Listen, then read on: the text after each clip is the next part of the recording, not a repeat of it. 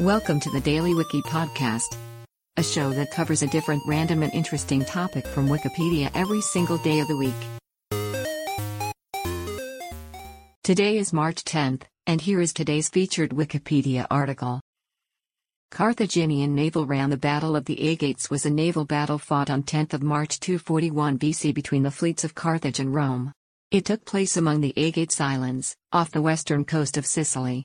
The Carthaginians were commanded by Hanno, and the Romans were under the overall authority of Gaius Lutatius Catulus, but Quintus Valerius Falto had the battle command.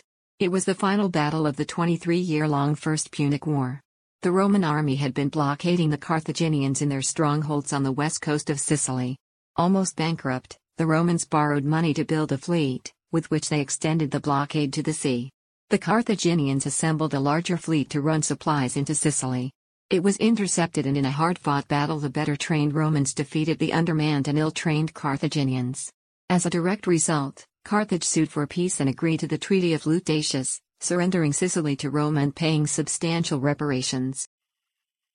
Today's featured article is provided by Wikipedia. You can find a link to the article in the show notes. Help support the podcast by rating us on your favorite podcatcher, or support the show on Patreon by visiting bit.ly/thedailywiki. Thanks, and tune in tomorrow for an all-new episode of The Daily Wiki.